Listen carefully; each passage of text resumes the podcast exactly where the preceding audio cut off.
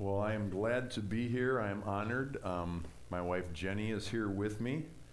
Uh, I have four children. Uh, they're all grown. One of them's in college, and four of them are kind of out on their own from California down to Florida and Kentucky and all of that. And we got to see two of them for uh, the holidays uh, here at Thanksgiving. The other two will, Lord willing, be uh, with us at Christmas. Uh, but we have something very new in our life we're pretty excited about. Uh, we have a grand dog uh, in, our, in our life. Uh, we have a 60 pound uh, black lab that is the craziest dog you've ever met. But Laura, our, our horse and dog girl down in Kentucky, she uh, decided that in her 600 square foot apartment, she needed a dog. And what would you get if you get a dog in a 600 square foot apartment, but a 90 pound Mastiff Bulldog? And uh, this dog comes into the house, and when this dog hits your leg, you know you've been hit, and it leans on you, and you just about fall over. But uh, it has been a, uh, a good holiday season, and uh, I was thrilled when uh, Russ and I got to talk about the possibility of uh, me coming. Uh, years ago, as we dreamed about planting a church here, uh, we had no idea what that would look like. And then when we got a hold of Russ and Tina and they had a dream to do the same thing, we said, hey, go for it, and we will help you in whatever way that we can. And so Russ asked, if I could preach today, and I said, you know, I would love to. And he talked about this, you know, kind between Thanksgiving and Christmas and giving and generosity. And I said, you know what? I have one of those. Um, there was a sermon that I remember Joe Stowell from Moody Bible Institute preached years and years ago, and it just grabbed my heart because I had never seen this passage in the way uh, that he unfolded it. And I went home. I actually went up to him and afterwards, and I said, "Can I preach that sermon someday?" And he said, "Absolutely. Just go study it for yourself and all that." And I did, and uh, it is just a wonderful passage. Because when people talk about giving and stuff, sometimes I know in churches it's just like, you know, do we got to talk about this? And, I'm, I'm not going to talk about how much you give. I'm, I am not going there. I'm not going to talk about where you give. I'm not going to talk about who you're going to give to. But as we think of the best kind of giving, what I want to talk about today is our hearts as we give in whatever way uh, in the name of the Lord. And uh, in my ministry and in our own lives, Jenny and I have seen a lot of different motivations for giving.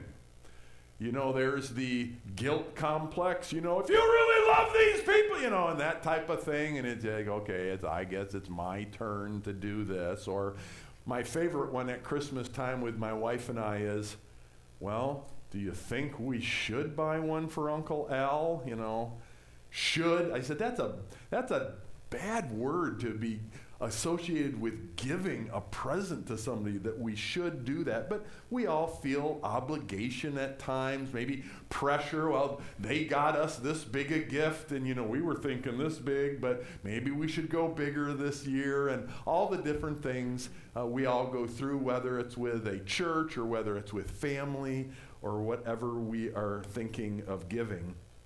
But this message isn't about the details, it's about our hearts and it's about our hearts of generosity and why would we be giving in the way that we would be giving. If you have a Bible, uh, I'd love you to turn to Second Corinthians chapter 8.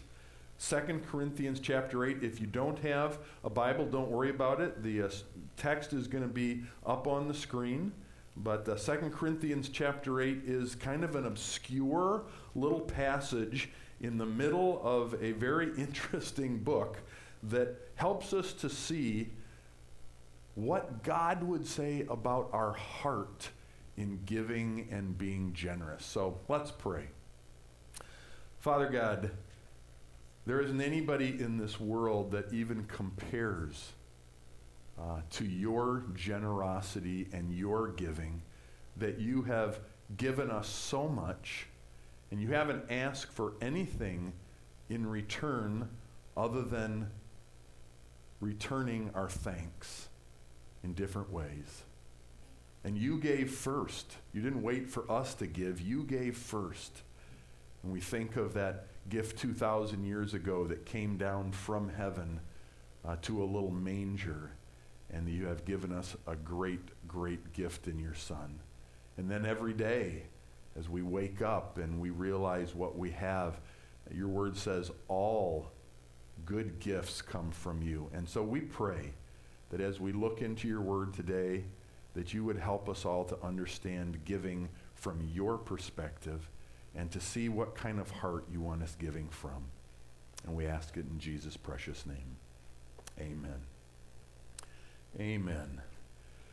Well, let me just give you a quick context. Uh, I, I teach Bible classes at PCS, and one of the things I, I drill into the kids is context is king. And so, one of the things I want you to know is that this is a letter from Paul uh, to the church, just like you're the church in Peoria, or part of that, this is to the church in Corinth. And uh, if we could have uh, that uh, first one up, that Paul evangelized Corinth on his second missionary journey. And if we could have that map up there.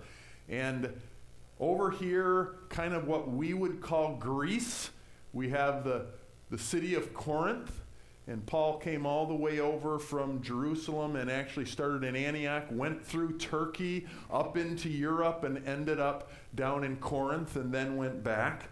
And uh, the only other place you got to remember is Macedonia, that Macedonia is north of Corinth, maybe 100, 200 miles, and there's churches up there uh, that he will eventually get to. And the other thing you need to know is that Paul has been in communication with these people a lot. We know of four letters that went back and forth between Paul to the believers in Corinth. He started a church there. It would, it would be as if Russ and Tina eventually moved on and kept in correspondence with you. And we know of four letters. The first one we, we think is missing. We don't know where it is. The second one is First Corinthians in your Bible. Then there's a severe letter that is missing as well. And then there's a fourth letter that we call Second Corinthians, and that's where we find ourselves here today. And this letter, as most letters are, was written for a lot of reasons.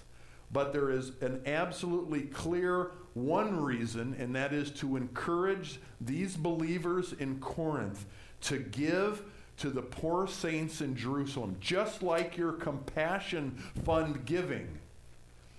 Paul asked all the churches that he was kind of going around in, he said, Would you set aside some money so that when I come through next time, I can take your gift down to the believers in Judea, in the Jerusalem area, because they were hurting so bad.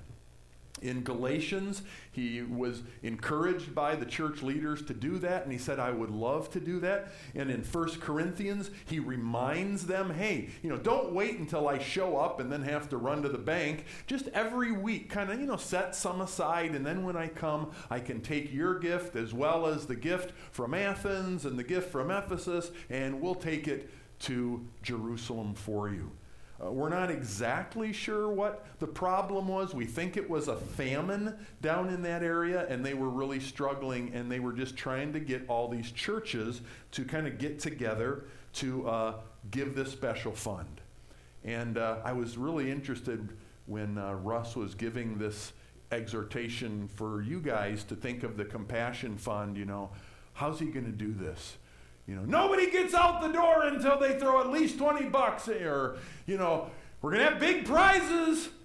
Boy, the person who gives the most to the compassion fund, we're going to we got a TV for you to, you know, or something. That's how our world does this. You know, either twisting arms or giving a prize or something like that. And I thought to myself, how did Paul do that?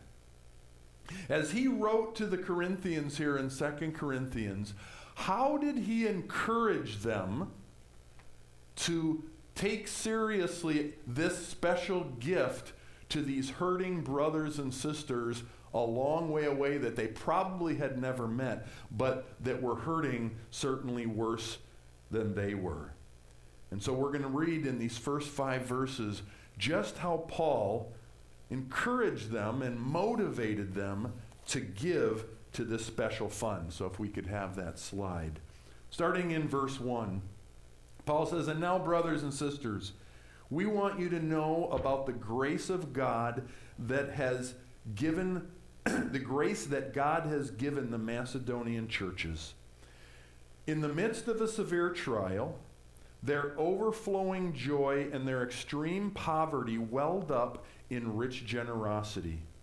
For I testify that they, these Macedonian churches, gave as much as they were able and even beyond their ability, entirely on their own.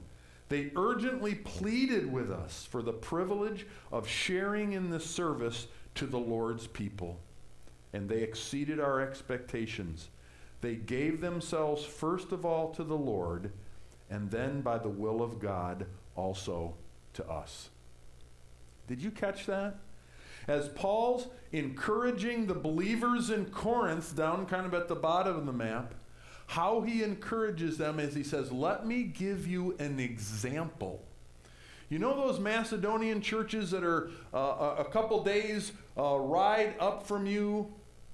Let me tell you how they gave and the heart that they gave from to encourage you to do the same. But what was really interesting is what was going on up in Macedonia. Look what he says about the condition of these churches up in Macedonia. Notice their condition. First of all, verse 2 In the midst of a severe trial, that's what was going on up in Macedonia. These churches up in that area. Something was going on that was bad. And, and you know, most of us, we think of trial meaning, you know, I, I think of the guys and gals at the Mitsubishi plant or the or the Caterpillar people, or and I mean, oh my gosh, you know, to, to just think I've been there for this long and now I don't have a job and what am I going to do? And that is certainly a trial. Or, or Jenny and I got word that one of our best friends from St. Cloud, where we ministered for years, about my age, has brain cancer, and, and they're not sure whether he's going to make it, and, and that is certainly a trial. But let me tell you where I decided, or excuse me, where I was given an incredible heart for what a severe trial like what these people were going through. I was in India one time teaching, and I had about this many people, and it was a bunch of pastors, and we were talking with them, and, and we were just teaching them God's word, and, and I asked them, so, you know, tell me about yourselves, you know, what would you like to hear? And one of the guys raised his hand and he said, um, Pastor Mark, would you teach us how to respond to those who have like gone after us? I'm like, okay. So tell me about this. He said, well, I've been living in a government camp for about the last year and a half with my family. And the reason I'm in a government camp camp is the mayor of my town, the police chief of my town, and a other group of rioters came and burned my church down and started burning the homes of the people who were leading my church and we fled into the forest literally and then it took the federal government to come and realize, you know, the, the locals aren't, aren't going to solve this problem. They're part of the problem, and they put us in a camp. And now things have calmed down, and I'm going back to my hometown. What do I say to these people when I see them for the first time? And I'm like, they didn't teach us that in seminary. Oh my word to have your church burnt down, to have the authorities in your town as part of the group that's persecuting you. And so we talked about that for a long time. We don't know exactly what the trial was in Macedonia, but we know it was severe. Persecution of that type, people losing jobs not because the plant's being shut down, but because you're a Christian and we don't like it people having their livelihoods taken away from them, people being persecuted in a lot of ways. We don't know the details, but Paul says, here's what's going on in the Macedonian churches. There is severe trial. There is other one other thing that he mentions at the end of the verse. In the he says they had extreme poverty. They had extreme poverty. In fact, the, the churches in Macedonia were so poor. We're going to see later in the passage, Paul didn't even ask them to help in this giving. He asked the Corinthians, he asked the Ephesians, he asked the churches over in Turkey, he asked the churches down in Greece, but in northern Greece, in that Macedonian area, he didn't even ask them. It's like you guys are so poor, I don't even have the heart to ask you, would you, would you give a special offering? You're just trying to feed your families. And so what was going on in Macedonia was not good. we don't know the details, but there was severe trial and there was extreme poverty. And if you think of those two things, you know, extreme trial and poverty, what would you naturally think would come from those conditions in a church or, or in a family? Well, he says in verse 2, he says, in the midst of that, they had overflowing joy, and it welled up into rich generosity. Overflowing joy welling up into rich generosity. That's what comes from a group of people who have a severe trial that they're going through, persecution and all this, and they're incredibly poor. And I'm like, that's not normal. So, something's up there. When, when I think of extreme trials and extreme poverty, that does not conjure up to me a group of people that would be incredibly generous out of a joy filled heart. So, how can trials plus poverty lead to joy and generosity? Well, that's what we're going to have Paul lift up to these people. Let, let me tell you how that worked. First of all, they understood and they reveled in the grace of God. They understood and reveled in the grace of God. Grace means you get something that you don't deserve. I think of things my parents and Jenny's parents have given us just out of the blue. Here's a check for $500. We were just thinking of you. I mean, we didn't do anything for them, they just sent it to us. Oh, by the way, we know you guys have been kind of needing a piano. This was when, when we had little kids at home and we had talked about we'd love to have a piano and her, her dad, just, just take our piano. We don't even use it anymore. We didn't do anything to deserve it. Just out of generous hearts of love, they gave. And God does the same thing all the time. That he, un, he gives us so much, not because we deserve it, but because he loves us. And they understood and reveled in the grace of God. I testify that they, they gave, and even beyond their abilities. These are people who said, you know what? We have been given to by God, and now we want to turn around and give as well verse 9 in this chapter. It's not up on the screen. It says, For you know the grace of our Lord Jesus Christ, that though he was rich, yet for your sakes he became poor, so that you, through his poverty, could become rich. The Macedonian churches understood the gospel, the good news. They understood that God demonstrated Romans 5 8, his love towards us, and that while we were still sinners, while we're still spitting in God's face, he sent Jesus.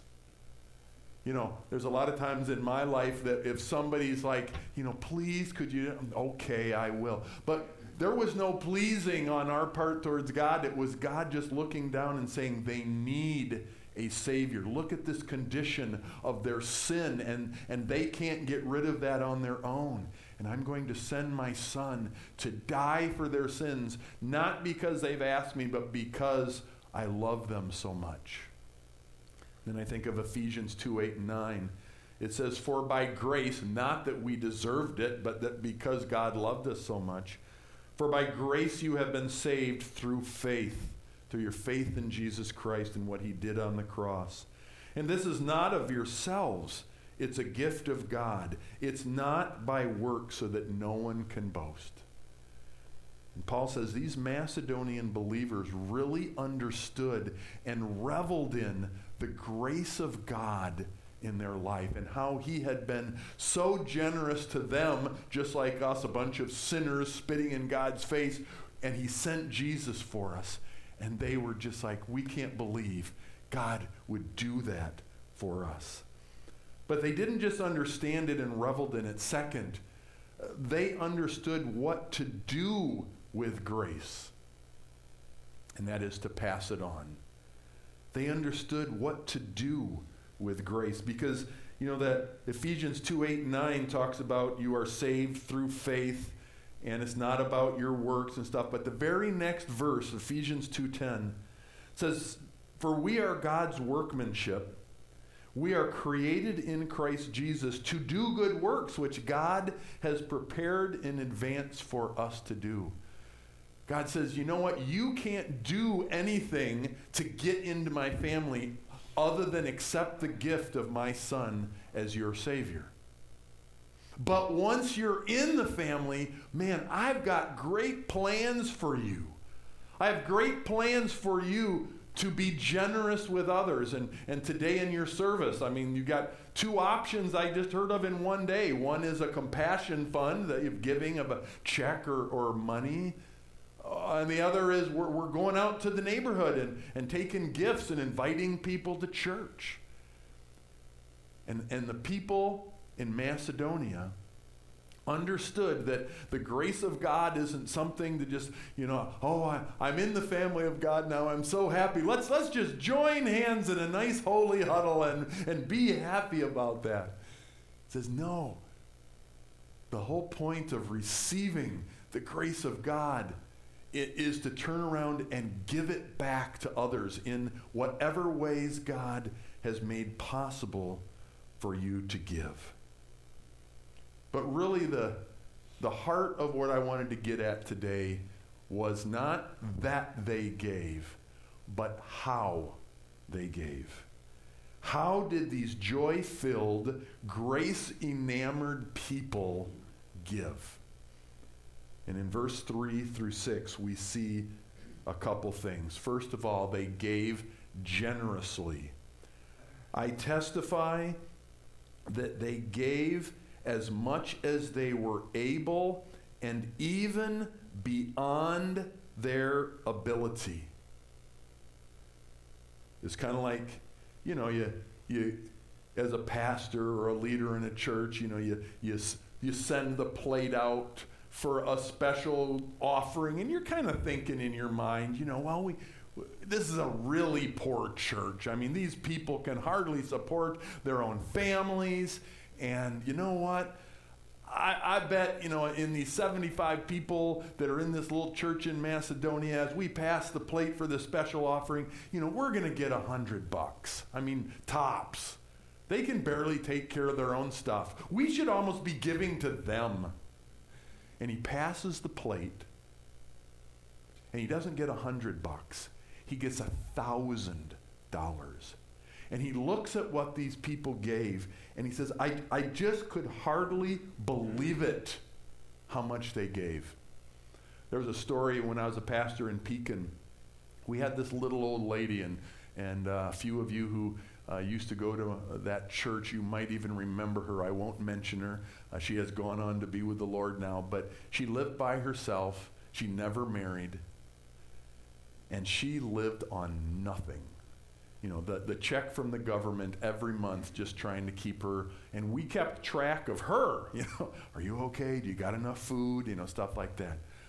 One day, my secretary calls me from my office and she says, uh, Mark, would you come out here? Because this lady is out here and I think you better talk to her. I'm like, okay.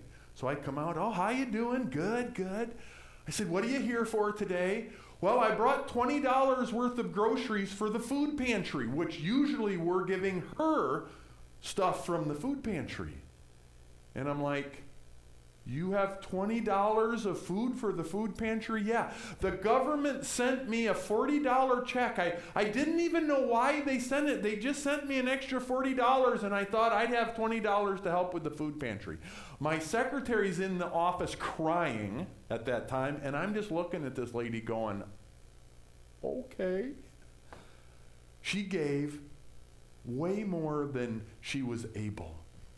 She gave from her heart. Jesus talked about a similar person. One day he had all of his disciples standing there at the temple, and in Mark chapter 12,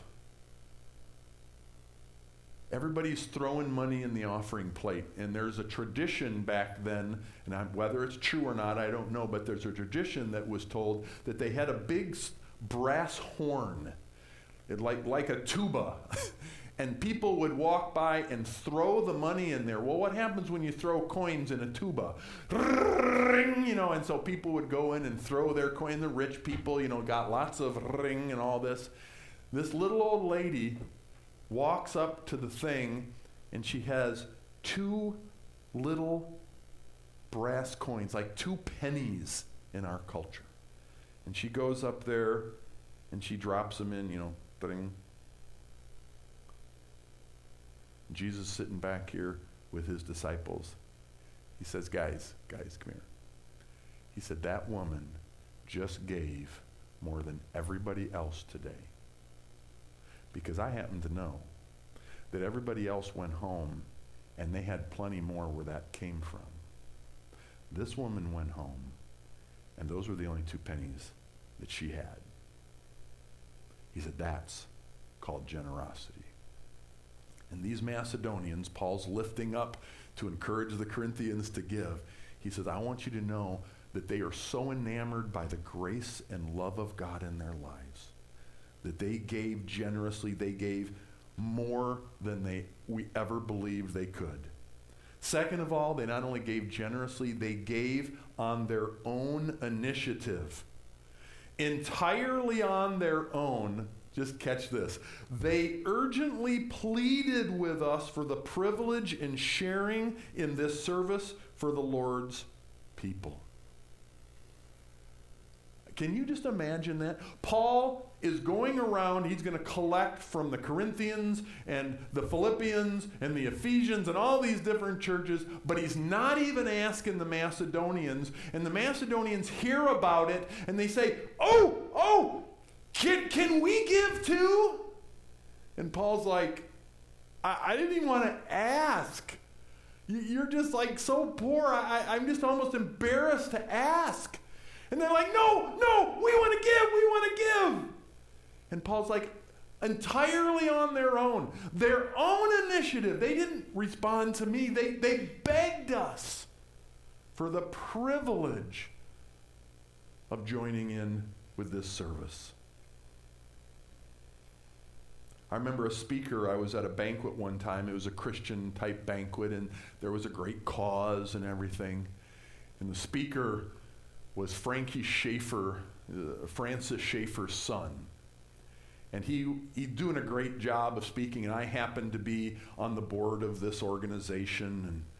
And, and this guy starts in, and all of a sudden, he just starts kind of laying it out to the people that are at this banquet and all I remember at one point, he said, and so, what we're asking this God ordained ministry here to do is blow up balloons and, and, and clap for you so that you can give to something that obviously is what God is involved in.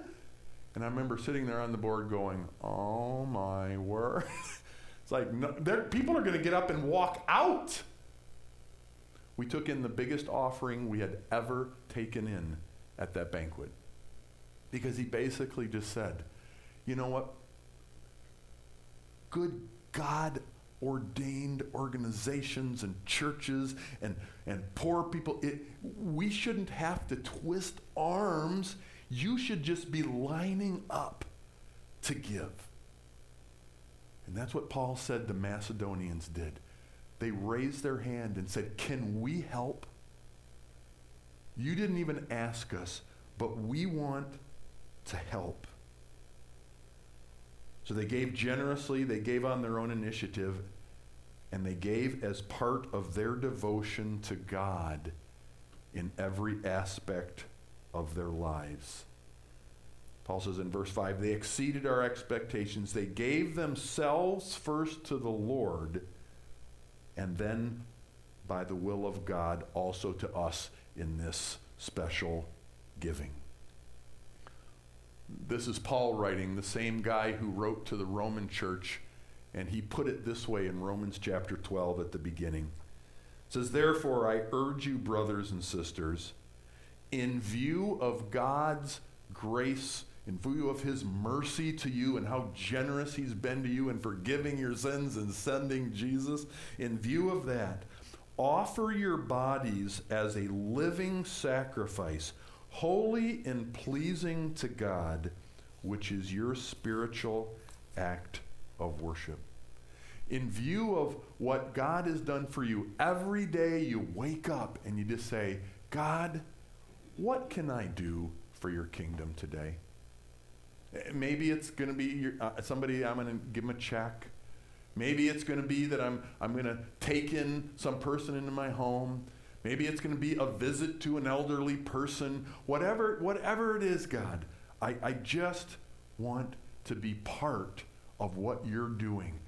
And that's what the Macedonians had said. They had just said, God, you know, whatever's going on in the kingdom these days, we want to be part of it. And then they heard about the offering. And they said, Can we help? Can we help? And they gave generously. They gave more than Paul imagined. They gave from their own initiative, and they gave as part of just who they were in wanting to be part of God's kingdom. Well, I don't know about you, but I don't often give like that. Unfortunately, uh, my giving is more often supposed to giving, more often, you know, a little twist of the arm giving, feeling some pressure and stuff. But when I think back to my giving, when's the last time I gave sacrificially? When's the last time I gave beyond my ability? And more importantly, not the how much, but when's the last time I gave motivated?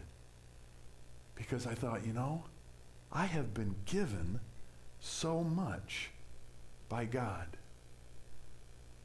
My youngest one is a year younger than Janelle here.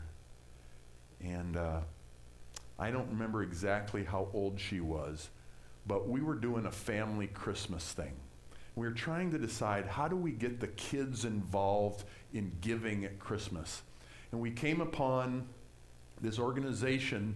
They had a, a, a magazine, and we investigated. It was a really good organization, and they helped people around the world. And you could buy, you know, a chicken, or you could buy a goat, or you could buy a, a well if you really had enough money, like a thousand dollars or whatever. And we're looking at this and we're like, the kids could get into that. I mean, a tangible stuff and pictures of the little kids now with their goat, and you know, now we have milk and stuff. So we said, okay, kids, here's the deal.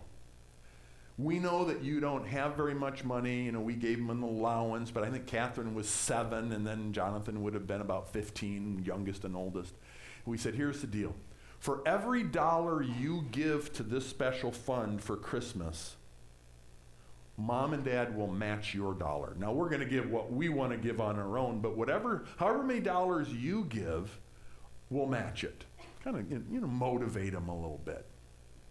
We just want you to go back to your rooms, whenever don't you this isn't the public thing you just come and tell mom or dad whenever you're ready in the next days how much you want to give and it's if it's five cents that's fine you know whatever. We don't care. It's up to you. So they, they came to us you know separately and everybody gave us some little bits. Catherine's allowance at that time was i think two dollars a month i'm not sure Maybe it was a dollar a week. Catherine came to me and she said, Daddy, I want to give $20. And she was seven years old. And I remember, you know, being, I'm, I'm an ex engineer, I'm figuring this out, you know, that's like how much money you get in a third of a year of allowance. And, and I'm just thinking, you just don't understand how much that is. So here I am trying to talk her out of it. Honey, that's way too much to give. And, you know, how about five? Five would be really generous for a seven year old and all that. And she just kept looking at me. She said, Daddy, no, I, I, I just, I want to give the $20 because then maybe we can get a goat. And I finally said, okay. And I took her money and she went on her way.